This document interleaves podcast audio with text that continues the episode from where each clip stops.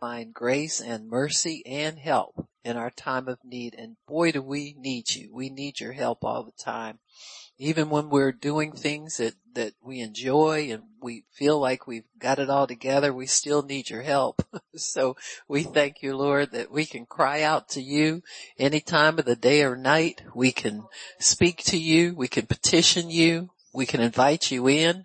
It's a wonderful thing to have that freedom of relationship with you and it's a good thing.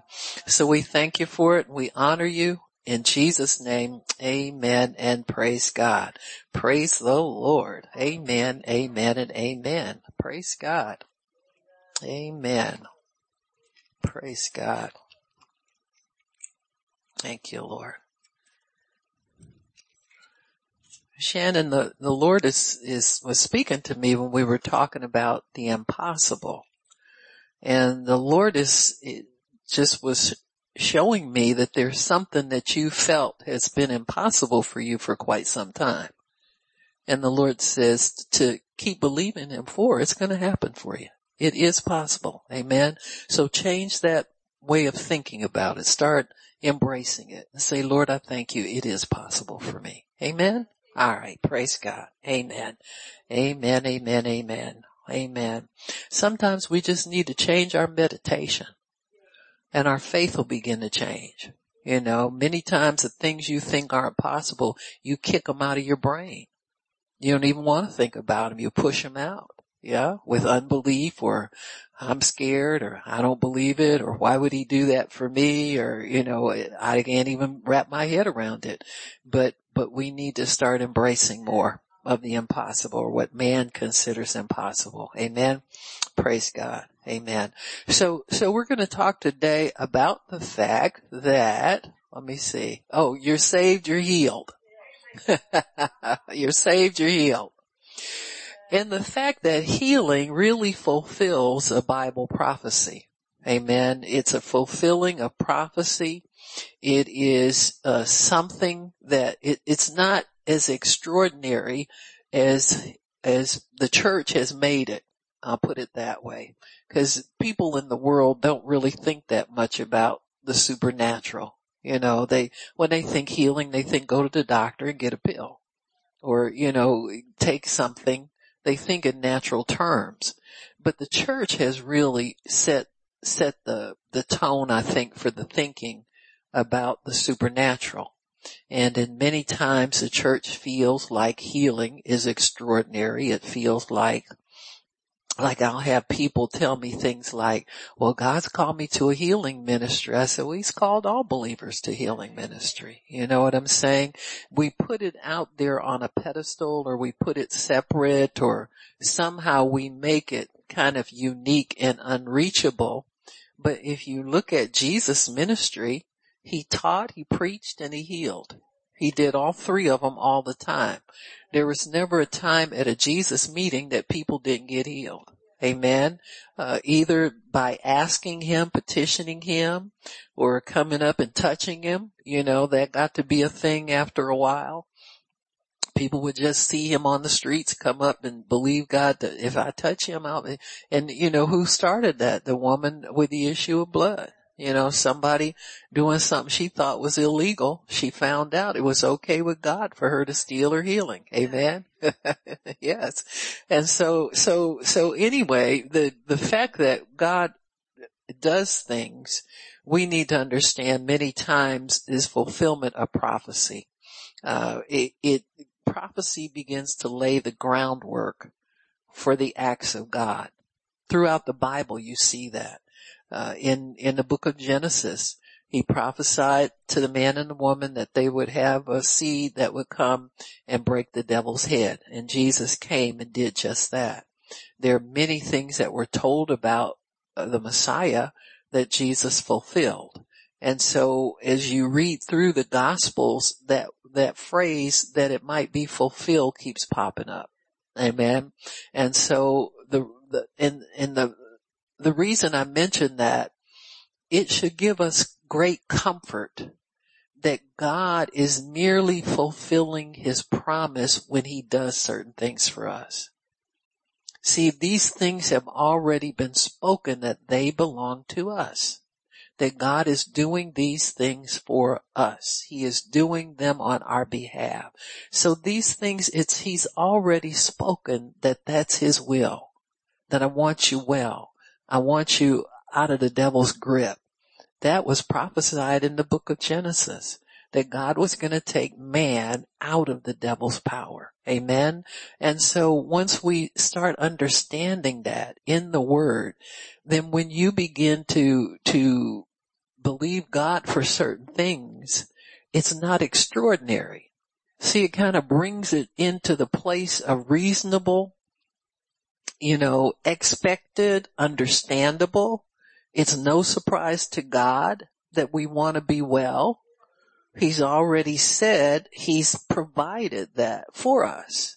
And so I think if we can take in it, it, in the fact that, that we take it out of the realm of the extraordinary and bring it into the realm of what's expected doesn't diminish the value of it. See, it doesn't diminish the worth of it. Sometimes we think if we can say, oh wow, God, oh boy, God's gonna do this, that, and the other and make a big hoopla about it, that makes it more valuable. But everything God does is valuable. Amen. Uh, because of who does it. Amen. God's of high value.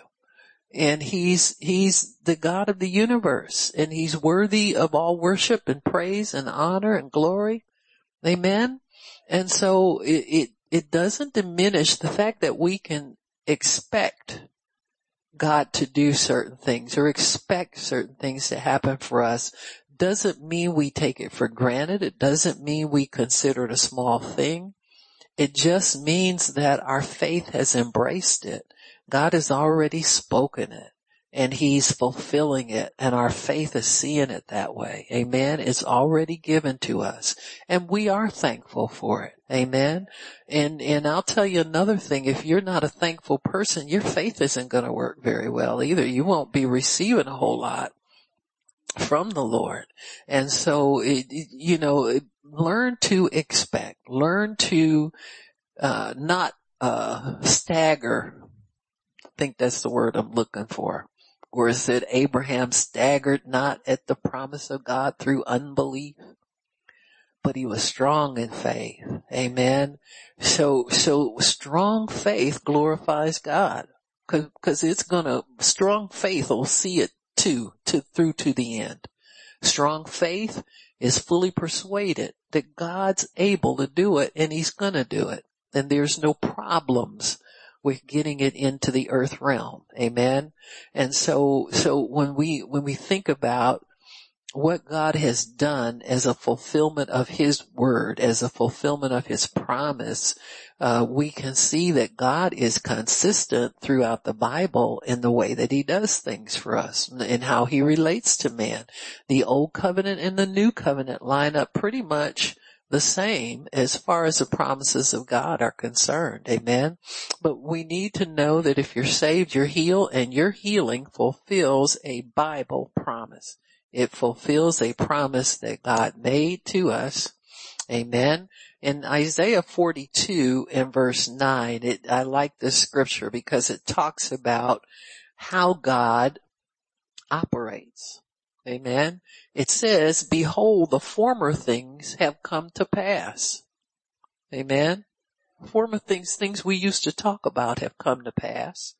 And new things do I declare. Before they spring forth, I tell you of them. So God likes to get us in faith and expectation for what he's going to do in the earth.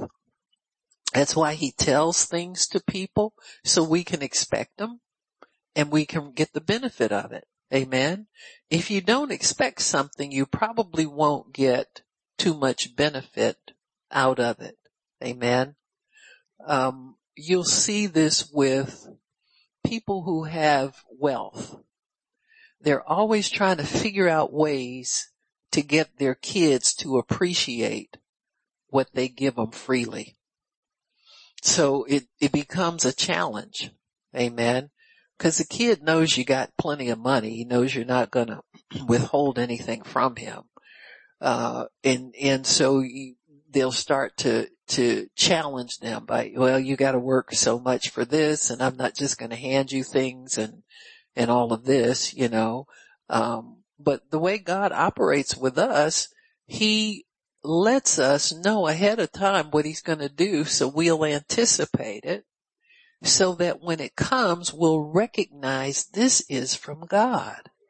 See, I gotta put this in a place where I know it's important because it came from God. See, it's not just something that came and see if he didn't tell us what he was going to do when we get blessed. That's just another thing to throw in the closet or another thing to put somewhere or another thing to, you know, do. So God understands how to build character into us while he's blessing us, I guess you could say. We're wealthy people. Some of them do pretty well at it and some of them don't do so well. Amen. Uh, they, they, they have so much wealth, some of them, they know they'll never spend it in 15 lifetimes. And so they need to have different things that, that develop character in their, their upbringing you know, and, and expectation and that kind of stuff. I was looking at, uh, um, how, uh, some of the royal families are raised and, and they're groomed from very small to be servants. See, that, that concept of serving the people is woven into every thread and every fiber of their lives so that they know that they are there to serve the people that have put them, that honor them, you know, as the royal family. Uh, they're there to represent the country in a good way. Uh, and the ones that take it seriously get success at it and can, can live very, very productive and fruitful lives, you know. And there's some that just, they just don't take to it too well, you know, and they want out. They want to live for self. Want my life. I, I, they don't understand me. I'm different than they are. You know, that kind of stuff. And so as, as believers and Christians, we understand that God is developing his character in us. We be just like him in our spirit man and in our thinking, our behavior, all of that. And so he does it by expecting us to live by faith. Amen. That the walk of faith, the walk in the spirit is the way that God has to cultivate character in his children. It's the way he has to develop us as believers and develop us in his image and get us to do the things that he would expect us to do uh, while we're here on earth. Uh, we are here to glorify him. We are here to make his name known in a good way. Amen. Uh, so that people will want the God that we serve. So our witness before God is, is something that, um, that should be foremost in our minds. It should be upper in our, our thinking at all times. So he has his way of developing that uh, royal character, I guess you could put it that way. Uh, the character that the royals are trying to cultivate, God makes that a, a, a, a factor in our in our walk with Him. Amen. And and we live by faith so that when we need certain aspects of our character developed in a certain way, He can get it. You know, he can get patience in us. He can get wisdom in us. He can get meekness and, and gentleness in us, uh, through our living by faith. Amen. So when we, when we live the faith life, that's our guarantee that we'll be whole and entire, lacking nothing. Amen. You'll know what your faith can do. I think many times we're nervous about oh, it's taking so long and when is God going to do this and when is this going to happen and that. We're nervous about things like that because our character isn't quite, you know. See, he wants us to be as solid as an oak in our confidence in him. Amen. And we want it too. We don't want to be wavering and flipping and floundering around all the time and begging God for mercy. God, one more time. I, I slipped off today. I don't know what happened to me. Help me, please. You know, so, so we want to be confident in Him and we want to be confident in the things that God would have us to do. And, and so, and He knows that. And so He develops the walk of faith for us so that we can kind of get it all together and, and, and when we get the thing that we're believing Him for, we don't just have things. We have a part of Him. See, we have, we have a testimony with Him. We have history with Him. We have something that we can look back and say, God, I don't even know how you did that. You know, but, but you got me through that. Amen. And, and, you know, I was able to see, uh, you know, uh, the kids graduate and, and get good jobs and, and, uh, you know, the relatives, you know, kind of warming up to you and, and I can talk to you about them and I can call and pray for them and all that kind of stuff. And that's so different from what it used to be. Amen.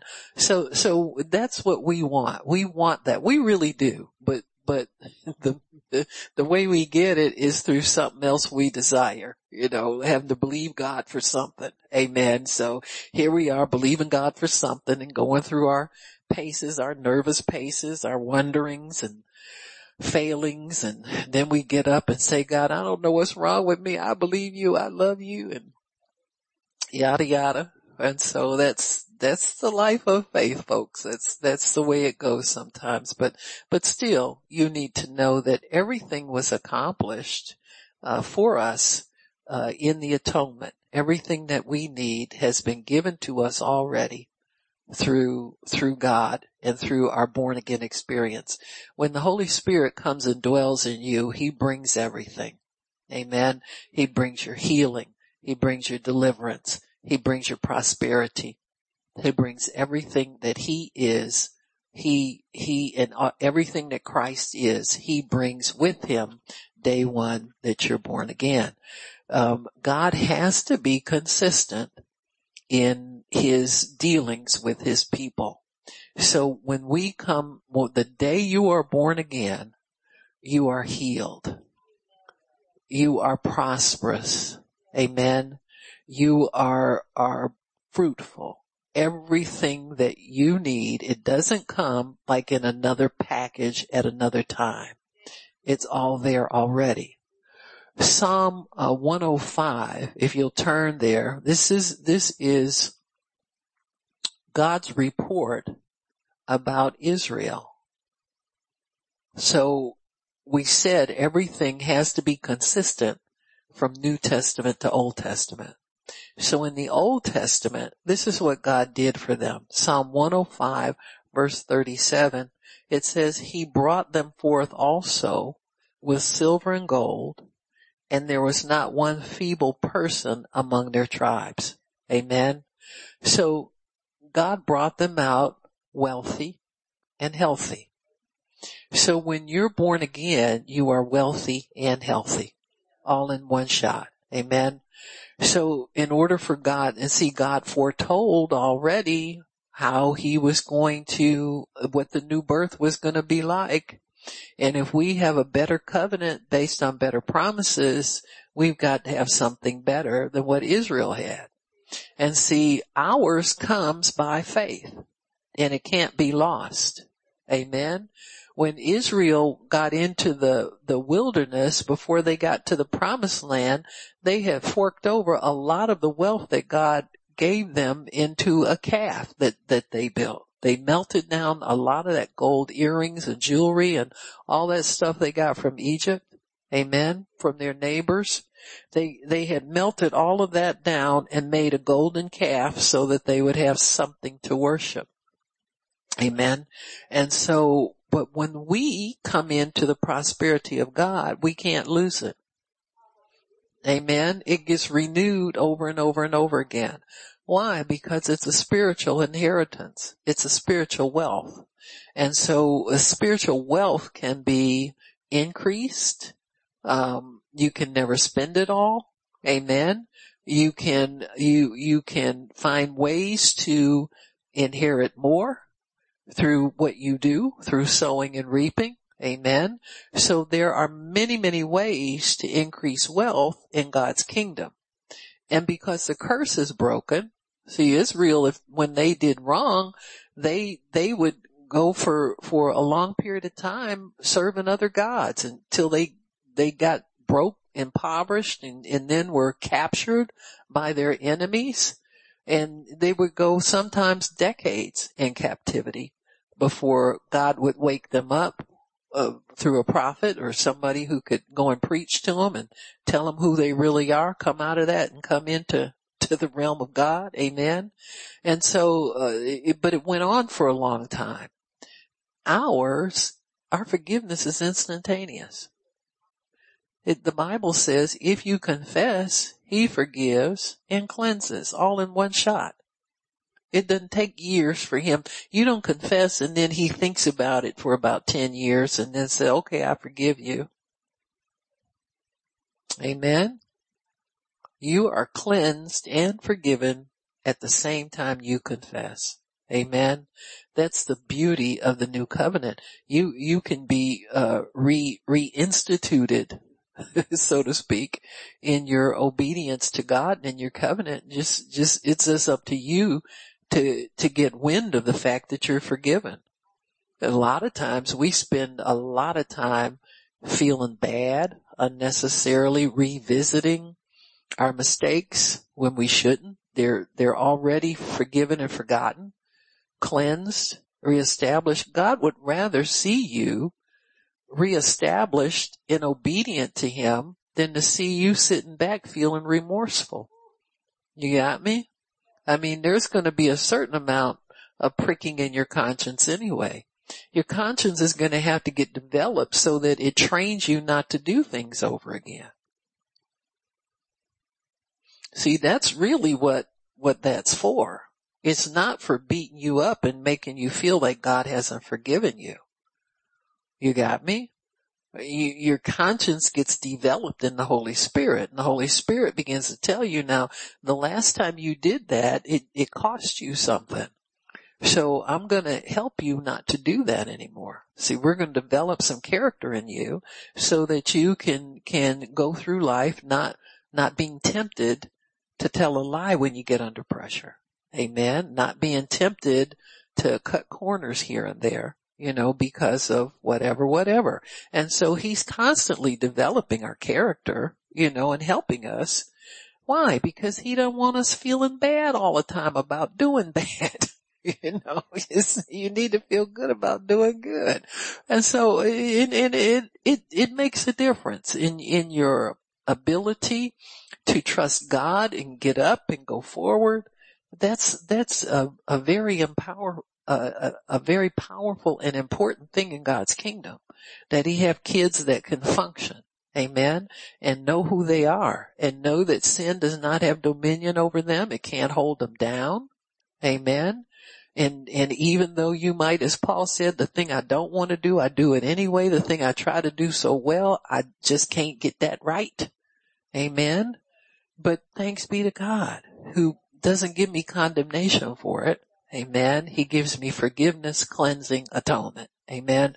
And so this is how we can walk in our health and walk in our prosperity because we don't have these naughty boy timeouts and naughty girl timeouts to sit and ponder and think how we messed that up and we didn't do this right and I should have done this and I wouldn't have done that.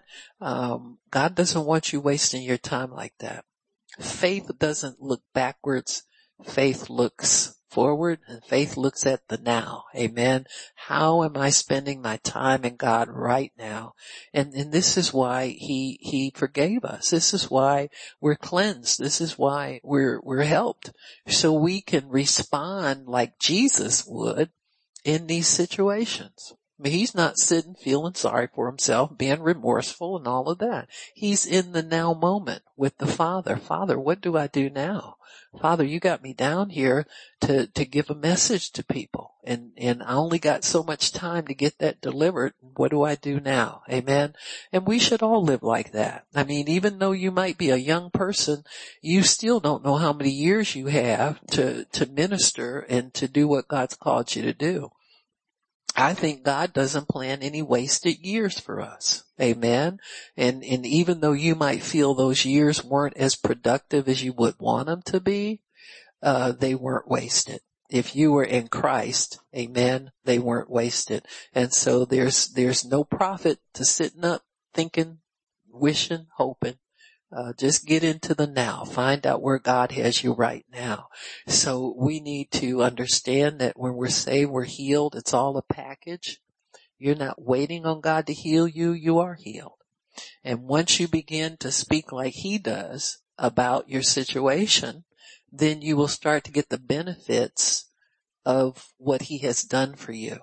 When you start talking faith talk, Faith calls those things that be not just like they are. I am healed. Amen. I'm healed. It doesn't matter what my body is looking like, what it's saying, what it's, whatever. I'm healed. I'm prosperous. Amen. Everything I set my hands to prospers and does not fail. Amen. There is no failure in what I'm doing. It may look like it's failing, but there's no failure in what I'm doing. Amen. It may not compare favorably to what you think it ought to be or what anybody else says it should be, but there's no failure here. Amen. And so once we begin to understand that, that God is the one who sets the course for us, He's the one who judges our progress. He's the one who judges how we are doing things and what we do. Amen uh, God is the one who judges those things. I was listening to somebody giving a testimony. Um, they pass out tracts every day, and um, um, he was saying that one day while he was out passing out tracts, uh, he he started to miss his grandson um, quite a bit, and I'm thinking he must be in a different state or city or something like that, and and so um, the Lord asked him, he said, would you rather be with your grandson every day or would you rather know that there are thousands of people in heaven when you get there who got those tracks because you, you got me? See, you're measuring eternal things against temporal things. There's no comparison. You gotta measure the eternal with the eternal. And I think that's if we keep that in mind, I just put that in there because it, it just struck me how much we think about the things that pertain to this life as our goal, our real goal in life. You know, I mean, it's so easy to, to put the things of God off to the side a little bit, start getting focused on you know, I gotta have this, I gotta have that, I gotta have, but I believe that if we seek the kingdom first and, and know what things God wants us to do, do those things that are pleasing to Him first. He, then what you are believing for becomes an add-on and it's not a struggle for you and it's not a burden for your mind and you're not trying to figure out when it's going to get here and you know you can get consumed with what you're, you're, you say you got faith for. You find out you don't have a whole lot of faith for it because you keep thinking about when is it going to get here and you don't act like you have it already. See? And so if you're healed, you're saved, you're prosperous, all of that came in a package deal, then we should have no cares, no worries, no fears. Of course we do because we look at what's going on in the natural Amen.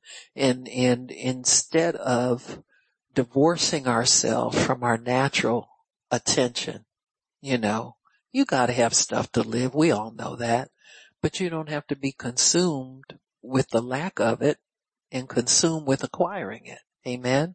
You can let that request be made known to God and go on in peace and say, okay, God, where's my 300 tracts I'm going to hand out today? you know what I'm saying? And let me get on with the business of increasing your kingdom and, and sowing seed for people to come in that don't have what I have. there are a lot of people that don't have what you have and, and we're in the kingdom and we think we have lack because we're waiting on God to send us some money for something. You got me? And so we're rich compared to many people. Amen. And, and we need to be about increasing their wealth, letting them understand who God is, letting them get benefit of, of his kingdom. And so I think that's, that's just like the best way to live is to always know that God is going to take care of us and that he has already provided everything. Amen. So people are healed that it might be fulfilled, which was spoken by the prophets about Jesus. Amen. So, uh, Jesus, uh, was filled with compassion and he healed all that were sick. So he brought to pass and fulfilled everything that was said about him. Um, in the garden, God, God already set forth the promise that, that a savior would come and rescue Adam and his family which grew. I'm sure Adam would, his mind would be blown. He's to see all the people, all his descendants from that time. But, but God is, is, is showing us his character, that he's a faithful creator. He didn't leave us in sin in the garden where we would eat of the tree of life and live forever in sin and in deprivation. So he shut us out of the garden in his mercy so that we wouldn't continue to live. That sin would have a time where it would be cut off from its availability to mankind and we could live like God again. Amen. We could live like God wants us to again. And so Jesus made the promise from the foundation of the earth that he would rescue us. Amen. He would be our Messiah. And so all of the scripture that's written about him is a repetition of his promise from the foundation of the earth. So all of the things that we saw him do were things that he and the Father and the Holy Spirit talked about from the foundation of the earth. We just had a discussion about, well, man is gonna, gonna fall and we've got to have somebody rescue him. And, and Jesus made a compassionate statement from the foundation of the earth when he, when the Bible says it, when he was moved with compassion and healed them, he was moved with the same compassion that he spoke out of when he promised to do it to us. And so his, he steps into himself. He steps into his own prophecy.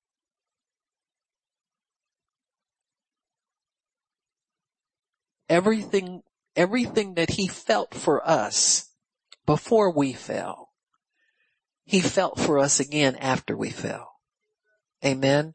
So there's no change in him. See, your sin didn't change how he felt about you. See, if we could get over that kind of stuff, you understand what I'm saying? Thinking that we're so bad and oh God's not gonna do this and I don't deserve and you know, all this stuff that we go through. Jesus prophesied from the foundation of the earth out of compassion that he would have compassion on us after we fell. And fall, we hadn't had any, there was no fall at that time. So he picks up, see when you speak things out before they happen, you're not moved by what you see when it happens. You see, you've already given your word that you're going to be there for, for humanity when they need you and you're speaking that out of a, a voice that sees the end of a thing at the beginning. And you feel for people, say for instance, um, say for instance, people who uh, families who have children. Before your child is even conceived, oh, I'm going to have four kids or I'm going to have six kids or I'm going to have two kids. I'm going to love them and they're going to grow up and they're going to be this and they're going to be that and the other, yada, yada, yada. And then when they come here, you step into it, but what you see in them changes you as a human being. You don't feel sometimes as hopeful and optimistic. After little Johnny starts stealing from the neighbors. You understand what I'm saying? But see, God in his divinity feels the same way about us. He's got the same plans. We do the same things. God, you don't know what I did. I know what you did. Don't make any difference. I already felt good about you from the foundation of the earth. I'm not changing one thing about how I feel. In fact, I'm going to expect more out of you. Now that you want to put yourself down, I'm going to show you who you really are and I'm going to get you to do more for me than you ever thought you could do. You got me? And so when he steps into compassion when he walked the earth, it's a pure compassion, folks. It's what he felt for us when he committed to do this. And it's not diminished when he looks at somebody who, who lived a life blaspheming him and the apostle Paul. He compassionately brought his sight back to him and, and set him in an office in the body of Christ, made him a leader much bigger than he ever was as a Pharisee. He's trying, Paul was trying to be somebody when he was running around persecuting the church. Jesus took him and made him somebody more than he ever would have been trying to run around with them religious people and pleasing them. Amen. And so, so when God speaks prophetically about himself, he's speaking the highest, purest, holiest form of language. So that when, when he begins to fulfill it's on a high holy realm. It's on, it's on a, a elevated platform. I asked the Lord one time, I, I said, no Lord, you're gonna have to straighten me out here. If you know what people are gonna do before they do it, how can you give some of these ministers, you know, a hundred thousand people and they go out and sin and embarrass the people themselves, you. I said, you knew they were going to mess up. He said, I don't have anything second rate to give anybody. He said, I know what everybody's going to do. He said, and I give them all first class provision, exposure, all of that stuff. He said, it's all, he said, I don't have any throwaway anything to give people. So they all get the best whether they're going to do the right thing with it or not. He said, yeah, I know what they're going to do and I still give them my best. You understand? So that, that should give us all hope, folks. Amen. So we shouldn't diminish our expectation of what God's going to do for us at all.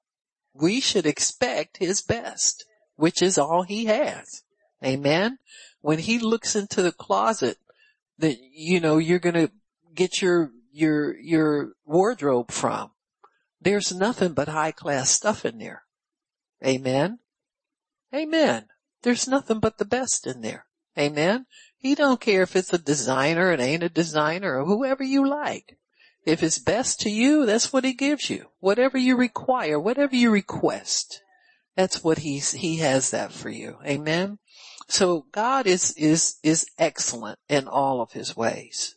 That's what holy really means. Holy means that there's no, there's no mistakes, there's no blame, there's no, uh, diminished thoughts on his part. There's no secondhand something cause you're gonna mess it up and not take care of it. Amen.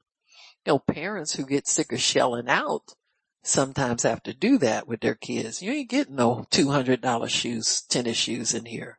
You know, you're going to get these Kmart buddies or Walmart buddies or whoever, somebody mart stuff. Amen. Then they get smart on you and, and try to go to these, uh, like a, um, TJ Maxx or somebody like that. And then you get two mixed match shoes. Uh huh. but, um, no, God always has whatever it is, it's, it's first class. And sometimes we wonder about that. You know, how did they get all of this and how did I'm still struggling and you know, all that kind of stuff. And you know, we struggle cause we struggle. Amen. you need to let go of the struggle and start really believing him. Amen. Amen. So, so what God spoke in compassion, he fulfilled in compassion. Amen.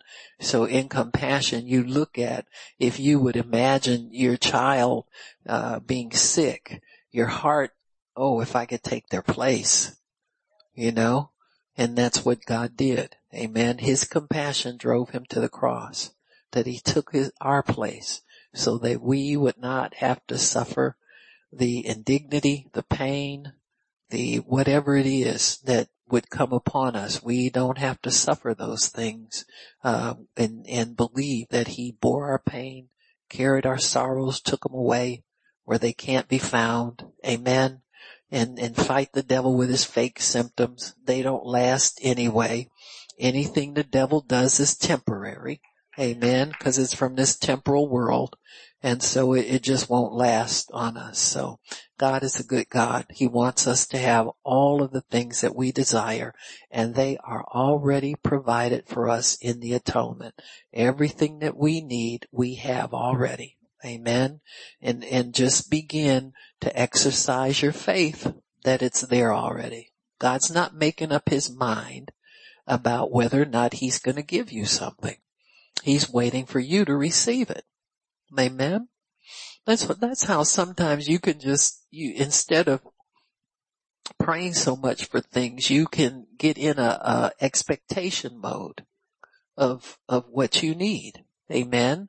And, and just expect that God's gonna bring those things to you because you have a, a, now you have a faith and an understanding that they're already provided.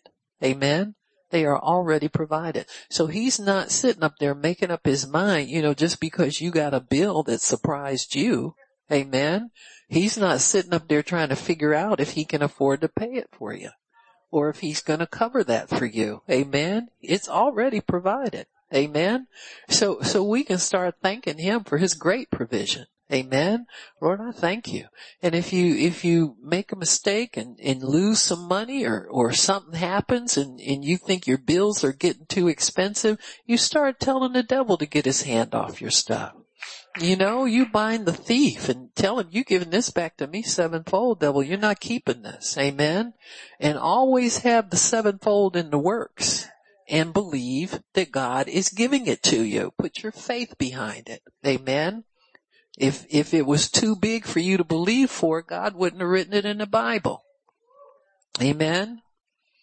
So start believing for that restitution because it's part of his covenant. Amen. If he's restoring health, he's restoring wealth. See, you don't know how much you have banked up in heaven. Amen. But you need to start withdrawing it. Amen. Amen. Praise God. Amen. I had set a goal for, for how much I wanted from my house, the sale of my house. And so when I, I got the, I went over the papers real carefully and everything, got it.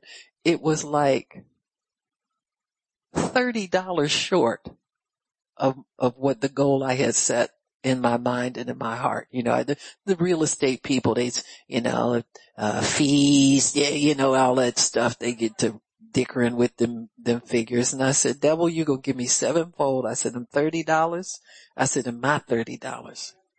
Cause I had set a goal from, for what I wanted from this house. I said, somehow you'd have messed around and stole some of it. So you hang on to it if you want to, enjoy it as long as you can, but when God says cough it up, you cough it up sevenfold. You got me? So hold yourself to these things. Don't sit there and stare at it and wonder. Don't scratch your head. You know what happened. The thief stole it. Amen. it's always a good thing to go ring his doorbell. See what he's got. Yank it right out of his hand and keep running. Amen. Praise God. Amen. Amen. So, so yeah, so God wants us to get restitution on things. He expects us to claim back from the devil. When he says submit to God, resist the devil, resist him stealing, resist him. See, we think resist the devil. Well, well, you know, that means, you know, I can't lust for nothing. I know, honey, that's everything that he does. You resist him on every quarter. Amen. Resist him when he comes and tries to make you think it's a, a good reason for why you got less money than you expected. Amen. You just, you know, now wait a minute. I'm believing God. I, I know I asked God in faith for this and I'm supposed to have it. So devil, give it up. Get off my money. Amen. Amen. So, so, uh, God wants us to believe him for all things, all things that pertain to life and that pertain to godliness. Amen. Everything that happened to Jesus was a fulfillment of prophecy. God says he will tell you a thing and it will come to pass and that his reputation is that all of the things that have happened that he spoke of have come to pass. So he's a faithful God. His word is faithful to be fulfilled. Why is this important? Well, it's important for us to understand that because it helps us to believe. See, it, it, when you look and see all the prophecy that's being fulfilled about, and God's promising you something, then that's gonna come to pass too. Amen. So you have, your faith then can be built on different layers of, of understanding. Okay, so I have Isaiah 55. It won't return to me void. Amen. So God's word and, and the, there is no, no, uh, word of God that is without power. It's all powerful. It will come to pass. Amen. God will do what he says he's going to do. He's not a man that he should lie. And so what he says comes to pass. So your faith can be built and, and, and shored up through the integrity of God's word. Has his word ever come to pass? Yes, it has. Has it all come to pass? Yeah, everything that can up until this time, it has all come to pass. And so God is going to bring the rest of it to pass too. So in Matthew chapter one, you want to turn there and verse We'll start in 18. It says, Now the birth of Jesus Christ was on this wise. When his mother, Mary, was espoused to Joseph before they came together, she was found with child of the Holy Ghost. Then Joseph, her husband, being a just man and not willing to make her a public example, was minded to put her away privately. But while he thought on these things, praise God, his thoughts got interrupted. How many times have you been thinking on something that you didn't want to see come to pass and your thoughts got interrupted by the word of God? The Holy Ghost spoke the word of God to you. Amen. So it's a good thing. He thought on these things. The angel appeared to him in a dream saying, Joseph, you son of David, fear not to take unto you Mary your wife, for that which is conceived in her is of the Holy Spirit and she shall bring forth a son and you shall call his name Jesus, for he shall save his people from their sins. Now all this was done that it might be fulfilled which was spoken of the Lord by the prophet saying, behold, a virgin shall be with child and shall bring forth a son and they shall call his name Emmanuel, which is being interpreted God with us. Emmanuel is different from Jesus. Amen. But they have the same essence of meaning. Amen. Jesus meaning savior, somebody who is close to us, a kinsman, redeemer, all of that has the same essence of meaning. Amen. Um, and so while some people may have been stuck on a name, what, what you have to put together is the attributes of that person. What was, what else was that person to look like? Okay. So, so Jesus was giving other names in by Isaiah, the prophet. Wonderful, counselor, mighty God, everlasting father, prince of peace. So he began to fulfill all of these Old Testament names that they would call God by, the Jehovah names of God, amen, they were summed up in Jesus, amen. He was the kinsman redeemer. He was the savior. He was the one that's, that walked with man. Amen. He was God with us. Amen. Emmanuel, never leaving us, never forsaking us, indwelling us. All of that, the same essence of, of word that, that God used. And he says, uh, God is with us. And then Joseph being raised from sleep did as the angel of the Lord had bidden him and took unto him his wife and knew her not until she had brought forth her firstborn son and he called his name Jesus. Amen. And so all of these things were spoken in advance of Jesus. So his birth, everything about him was fulfillment of prophecy all of the small details in the word he fulfilled. If you look at sometimes you're reading the scriptures and, and he's doing things and, and then the writer will say that it might be fulfilled. Amen. Uh, he never missed, he did not miss fulfilling anything that was written about him. That's what holy is. Amen. Uh, he spoke out his life and then he walked it out perfectly. Amen. How many of us can say that? Amen. But, but, but he did to show us that we can too. What things soever you desire when you pray, believe them, you receive them when you pray and you'll have them. When will you have them? After you believe you receive them when you pray. Not before. Amen. Those are people, uh, I, I did a, a Facebook post. I said no peeking because we, we want to see it before we believe it. Now we think we're believing it, but if you're still trying to peek and see when it's coming and your believing could be a little stronger. I'll put it that way. It's not that you don't believe. It's that you, your believing is distracted now by getting, getting it. Amen. You want to get it so bad you let your believing be distracted. So focus more on the believing aspect of the promise. It's a discipline. You know, it's, it's a good discipline to get into.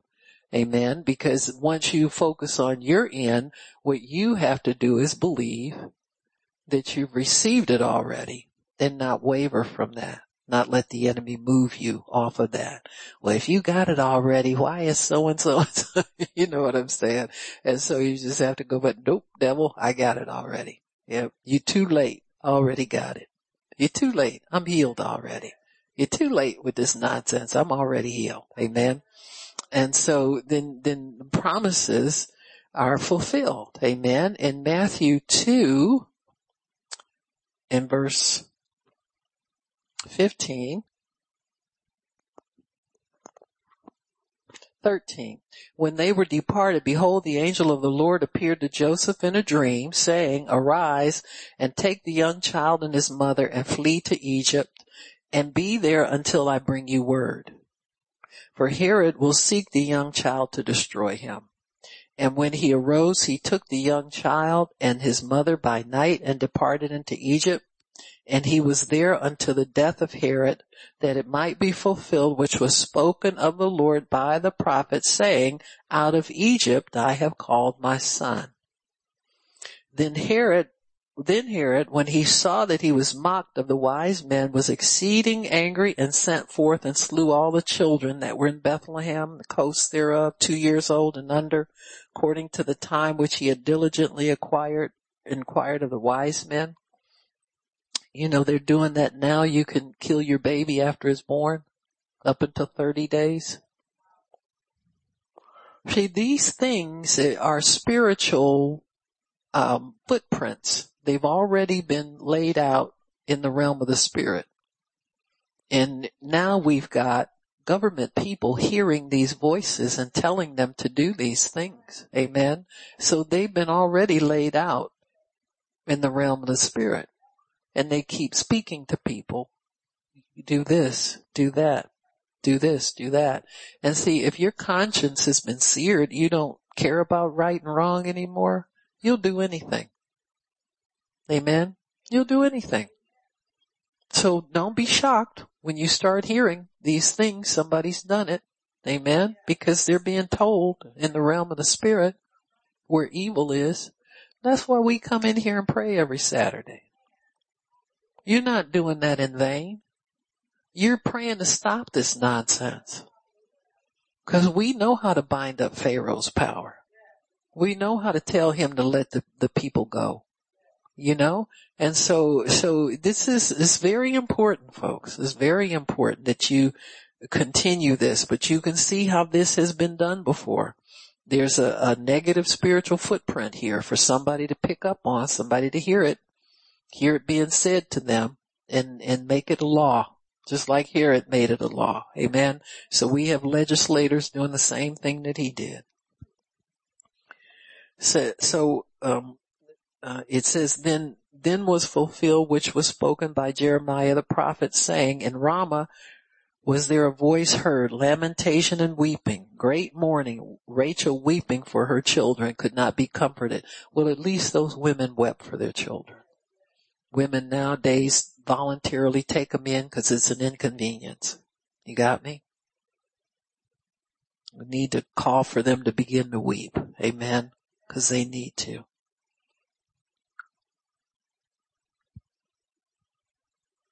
Amen. And in, okay, so I'll continue. It says, and he arose in verse 21 and took the young child and his mother came to the land of Israel.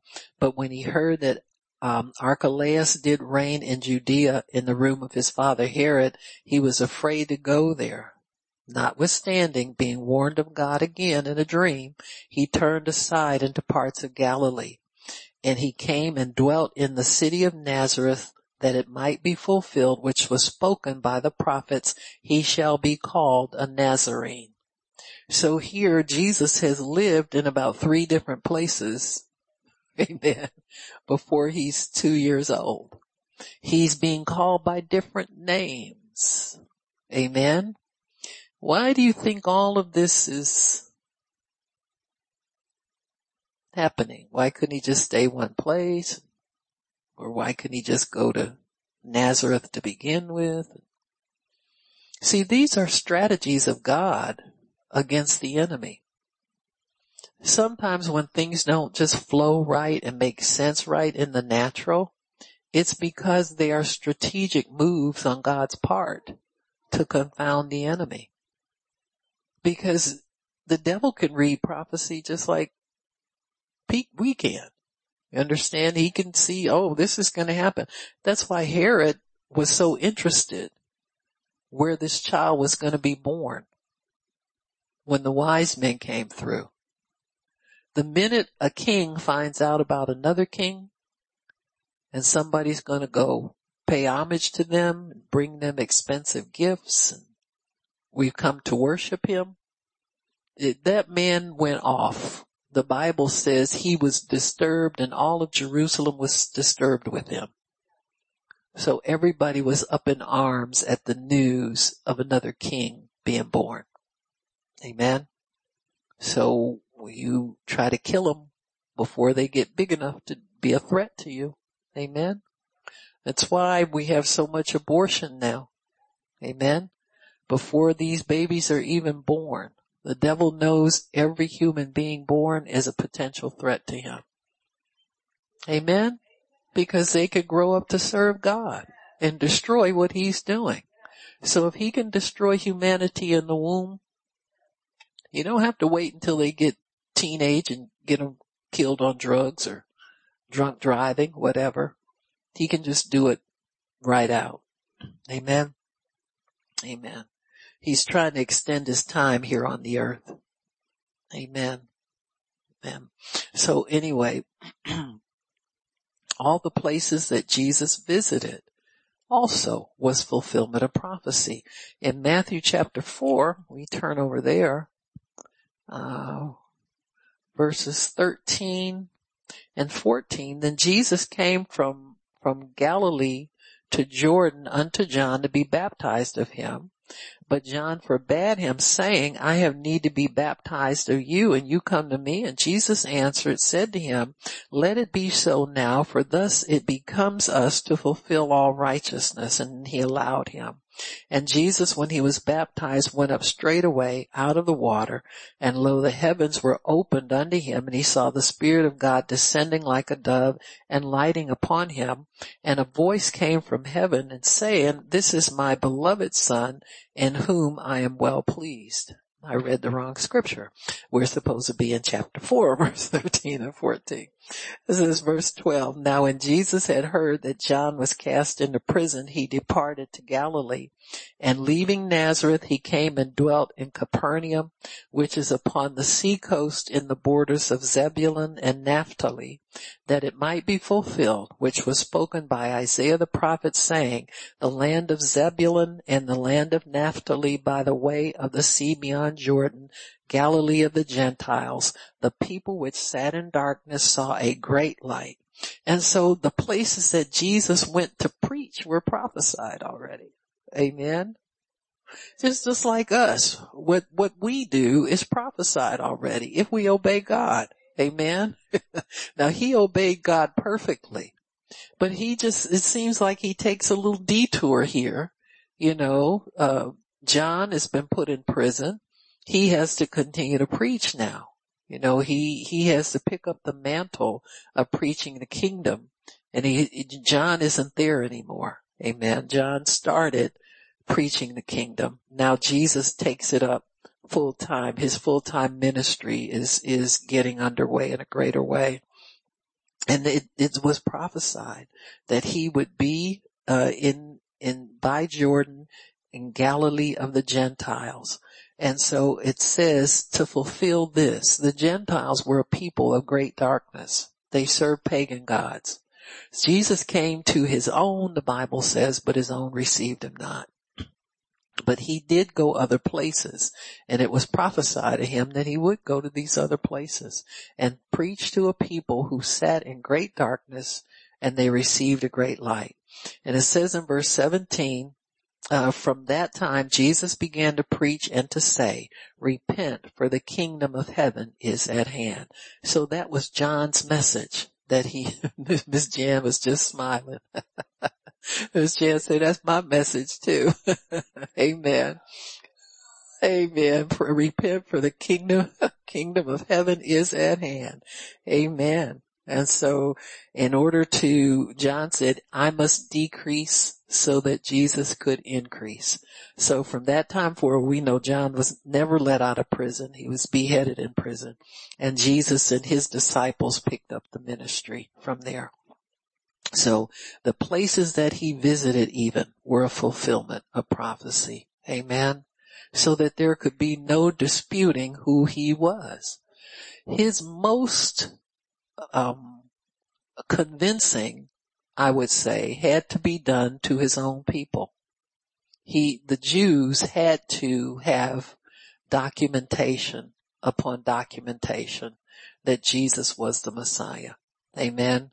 So that they would know that they had killed their Messiah. Amen. So, so there was ample upon ample evidence of Jesus being who he said he was and, and that those prophecies were fulfilled through him. Amen. And Matthew 8, if you'll turn there. and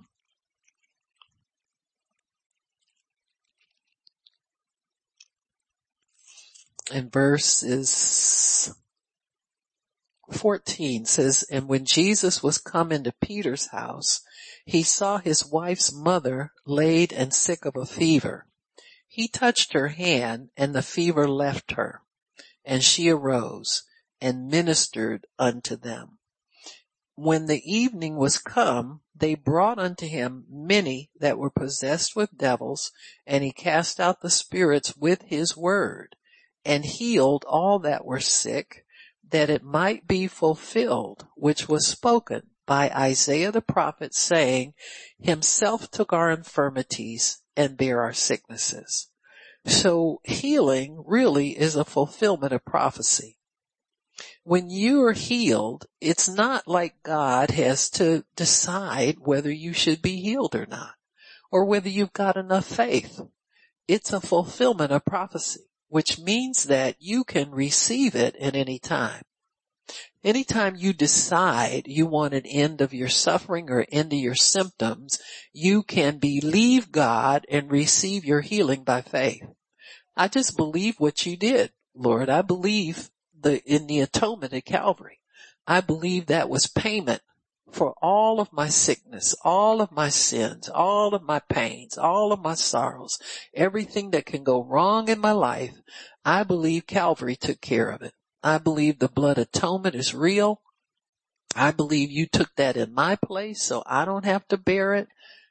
Get away from me, Satan. Take that back. I don't receive it. It's not for me. Jesus has healed me already. You're too late. I'm healed already. Amen. And, and so we can do that with any bad news that the enemy wants to bring to us. Anything he wants to crush us with, uh, a burden too heavy to bear anything like that, we can refuse it and receive what God has already provided for us. And, and his atonement is definitely a fulfillment of scripture. Amen. And so when he healed people, he did it to fulfill what was spoken about him. Amen. And when he, we go forth and pray for the sick and God heals them, amen, it's fulfilling a prophecy that's spoken over us in Mark 16, it says, go into all the world and preach the gospel. Amen. He who believes and is baptized will be saved. Who who believes not will be condemned and these signs will follow those who believe. Amen. Don't worry about the condemning and all of that. Just worry about the confirmation, about the believing. You just keep believing. Amen. You won't be in the, the condemned group. Amen. So if you believe, you will fulfill those scriptures. Amen. You will lay hands on the sick and the sick shall recover. Amen. So, um, they brought people to him and he healed them to fulfill prophecy. Amen. In Luke chapter 13, there's a, a good scripture there that shows Jesus saying that this was fulfilling prophecy. Luke chapter 13.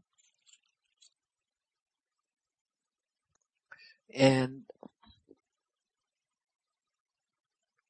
verse, start in verse 11. Behold, there was a woman, it says he was teaching in one of the synagogues on the Sabbath. And behold, there was a woman which had a spirit of infirmity 18 years and was bowed together and could in no ways lift herself up. When Jesus saw her, he called her to him and said to her, woman, you are loose from your infirmity. And he laid his hands on her and immediately she was made straight and glorified God. And the ruler of the synagogue answered with indignation because Jesus had healed on the Sabbath day and he said this to the people, there are six days in which men ought to work. In those six days come and be healed and not on the Sabbath. The Lord then answered him and said, you hypocrite, do not each one of you on the Sabbath loose your ox or ass from the stall and lead him to watering?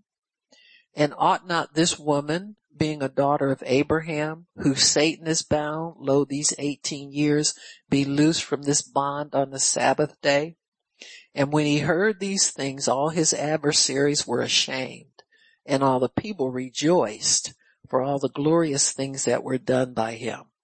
So can you imagine what life in the synagogue was like for the religious crowd when Jesus came in? You know, he would just obey the Father fulfill prophecy, heal people. Amen. When he said this woman ought to be healed. Amen. It's a fulfillment of God's plan for man to be healed at all times. We're not to be sick. Amen. And, and we're not to put up with sickness. We're to resist it. Every day get up and say, devil, I resist you. You take your symptoms today, take them now. In Jesus name, I am healed. Amen. And just begin thank God for his healing power. Thank God, Father, I'm healed now. I receive it now. I got it now. We got the devil on the run. He's got to leave me now. Amen. So this woman, Jesus said she ought to be healed. She should not be walking around infirm. Amen. Why? Cause she's, uh, she has a covenant with God. Her healing's provided for. Amen. I'm, I'm, I'm here to make sure to enforce her healing. See, Jesus enforced the will of God when he walked the earth. He made sure the devil stayed off of people. He made sure people got their desires, what they needed, what they wanted. He made sure he, he elevated the way people lived and he enjoyed doing it. That was his first order of business to establish God as their healer, their provider, the one who could bring everything back to them, restore them to health, even restore uh, dead loved ones, you know, that kind of stuff. And, and so he was just, just that way to make sure he fought the works of the devil no matter who was doing them. And he was not intimidated by the people who spoke against what he was doing. He just went and did it anyway. Amen. But he tells them healing people is just like giving them water to drink when they're thirsty. I see bringing healing and health to sick people the same way I would see bringing water to one of your farm animals if you knew it was thirsty. It's a necessity. So healing is being the children's bread. Bread is also a necessity. So Jesus sees healing not as something exotic and rare and you know, like we do in the church sometimes. We think it's, you know, all this stuff where you, oh, God's put me in a healing ministry. Well, wonderful. Let's get to getting now. Let's get to going on it and go to the next step, you know, instead of talking it to death. You know, you can kill something with your words just like you can make it, make it more of a reality. Amen. And so here, here she's, she ought to be healed. He says she's overdue for her healing. Why is she not healed already? Amen. Amen. And so, so he, he begins to minister that way. He ministers out of the, the faith that says it's for now. Amen. He always ministered in now faith. So Jesus was ready to heal people right then and right there. He, it wasn't like he was just giving them little bits of healing and, you know, you go away and come back next week and we do a little bit more and, you know, that kind of stuff. He was for it right now. In fact, it was overdue as far as he was concerned, especially for those who had a covenant with God. This lady, she was a daughter of Abraham. She was a Jew. She had a covenant with God and she should be walking in divine health anyway. Amen. Cause they always had a covenant of divine health. Amen. So In Matthew 12, we see another situation. This is the man with the, the withered hand where Jesus again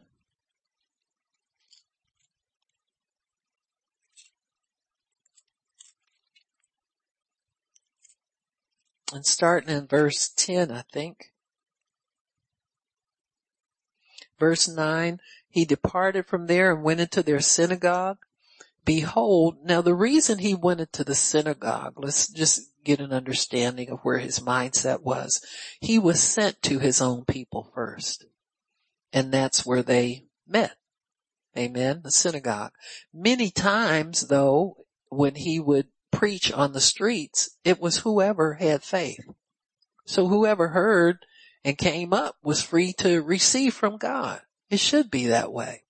But he made special he made special effort to reach the Jewish people. Why? Because he was their Messiah. He was promised to them. When he came, they didn't recognize him for their blindness and hardness of heart. Amen. So they were thinking they could, uh, re- receive the Messiah on what they thought he should look like with their carnal minds. This was not a carnal, you can't receive a spiritual thing with a carnal mind. That's why they missed it. They missed him because God blinded everybody with unbelief so that when the word began to be preached, they could get faith from the word and not from their history, not from their tradition, not from any, you can't build faith in God on tradition. It has to be built on the word of God. So they were blinded. The Bible says they were all summed up in unbelief. So the Jew was just as blind to Messiah as the Gentile was. So they both had to open their hearts in order to receive. Where the Jew was trying to put it together in his mind, he's supposed to be this, he's supposed to be that, he's supposed to be that, he's supposed to be that. In their minds, they missed it because they hardened their hearts against his preaching and against his word. See? And so that's why many times the, Gentiles received him gladly because they were sick of being sick. They didn't know a God that was going to heal them. This was all new to them, but they loved it. Amen. And they could admit they were sinners. When you can admit that you're not worthy and you bow down and you worship God, you see he's holy and you see he's worthy to be worshiped, then you will get what you desire. You see that over and over again. You saw that with the, the woman that, that had the daughter that was having seizures and, and lunatic and all that kind of stuff. She got it. So many of them came and worshiped him. Even the ruler of the synagogue. Amen. They, they would pay some respect and reverence to the Lord because he was the son of God. He was anointed of God. So he was due respect. So anyway, um, uh, here we have where this man with the withered hand, right? We're in verse nine. He's departed when their synagogue, behold, there was a man which had his hand withered and they asked him saying, is it lawful to heal on Sabbath days that they might accuse him? And he said to them, what man shall there be among you that shall have a sheep and it fall into a pit and he not lay hold on it and lift it out? How much more then is a man better than a sheep? In other words, Jesus said, you have more compassion on your farm animals than you do on this man. He says, therefore it's lawful to do good on the Sabbath. Then he said to the man, stretch forth your hand. He stretched it forth and it was restored whole like as the other. And the Pharisees went out and, and, and, and tried to, to put up something to, uh, to capture him so that they might be able to destroy him. And so it says here, but when Jesus knew it, he withdrew himself from there and great multitudes followed him. He healed them all and charged them that they should not make him known that it might be fulfilled, which was spoken by Isaiah the prophet saying, behold my servant whom I have chosen, my beloved, and whom my soul is well pleased. I will put my spirit upon him and he shall show judgment to the Gentiles. And that is judgment against sin and, and sickness and everything else. So when God comes to judge, he makes things right. Amen. So that, that's what he's talking about him. He says he shall not strive nor cry, neither shall any man hear his voice in the streets, a bruised wit. In other words, he will be a gentle man and, and he will not change that until he send forth judgment into victory and in his name shall the Gentiles trust. And so here we have a fulfillment of prophecy again Everything that Jesus did, he did to fulfill prophecy that was written about. So your, your healing is not a big deal to him. He's just doing what he said he was going to do. It's like when the angel said, you seek Jesus of Nazareth. He's not here. He's risen just like he said. He prophesied about himself that he would get up out that tomb. And when they went to look for him, just like he said, he was risen. And just like he said about us, we are healed. Amen. Amen. Praise God. Thank you, Lord.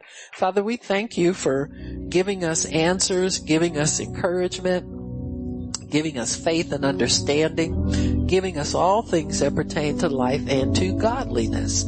So we love you, Lord. We honor you, we bless you, and we praise you in the name of Jesus. And we thank you, Lord, for that. In Jesus' name, amen and praise God. Okay, so we'll do our declaration. I don't have Rona, and she don't have me. I can't get Rona. She can't get me. And I thank you, Lord, that by your stripes we are healed. Amen, amen, and amen again. It is so decreed. Amen. Praise God.